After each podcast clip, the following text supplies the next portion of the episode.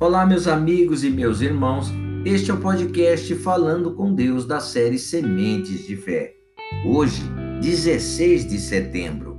Não subestime. Visto que andamos por fé e não pelo que vemos. Segundo Coríntios, capítulo 5, verso 7.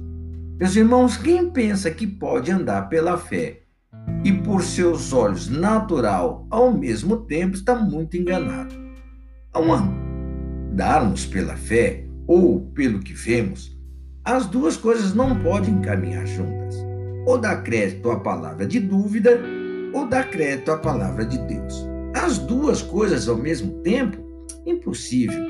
A fé exige exclusividade. O espírito da fé não divide espaço com o espírito de dúvida. Ou a mente está propícia a enxergar com os olhos da fé, ou está propícia a enxergar com os olhos naturais. Não tem meio termo, meus irmãos. Não tem meio lá, meio cá. Ou enxerga o impossível ou não enxerga. Ou vê positivamente ou vê negativamente. Ou é tijolo ou é barro. As dificuldades do dia a dia nos forçam a olhar para as circunstâncias. Por isso mesmo é importante viver pela fé. Se você só usar sua fé nos momentos extremos, como se lembrará de usá-la quando uma situação surgir sem aviso? Você sempre vai usar o recurso que estiver mais acostumado a usar. Se for a fé, vai usar a fé. Se for a força do braço, vai usar a força do braço. Se for ajuda de pessoas, vai usar a ajuda de pessoas. Impreterível, meus irmãos. Seu primeiro recurso, inevitavelmente, será o que estiver à mão. Se tiver habituado a usar a fé nas pequenas coisas, a usará também nas grandes. Não subestime o poder do uso da fé inteligente. Não subestime o poder de andar pela fé. Não subestime a importância de olhar sempre com os olhos da fé. Não diz, meu justo viverá pela sua fé somente dentro da igreja.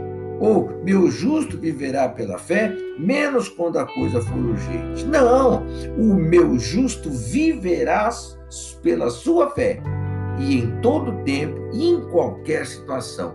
Pense nisso, meus irmãos, e desenvolva essa ferramenta poderosa de Deus na sua vida. Vamos orar, Pai.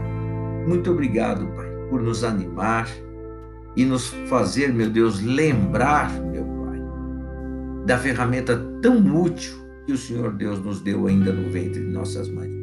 A fé. A fé, meu Deus, que, que nos ensinou a ouvir, meu Deus querido.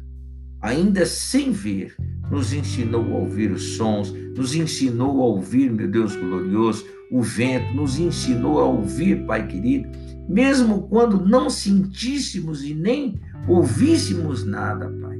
Esse é o mecanismo que tem dentro de todo aquele que crê, de todo aquele que é nascido de novo, aquele que não subestima, meu Deus, a vossa presença, porque nós andamos por fé e não pelo que vemos. Pai querido, toma nas tuas mãos este meu irmão, que é desesperado com este problema. Desesperado, meu Deus glorioso, querendo uma solução para este seu problema. Eu sei que o Senhor é poderoso para falar ao coração dele nesta manhã, aí aonde ele está. Que o Senhor Deus possa autorizar a sua vitória, Pai, no mundo espiritual que o Senhor Deus possa dar a ele, Pai querido, dar a ela, meu Deus querido, o rumo, o norte, a direção no qual ele deve seguir. O que fazer, como fazer, Pai.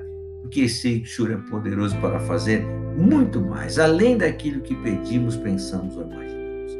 Pai, eu oro por esse dia. Eu oro, meu Deus, pelos projetos, pela família desse meu irmão, dessa minha irmã.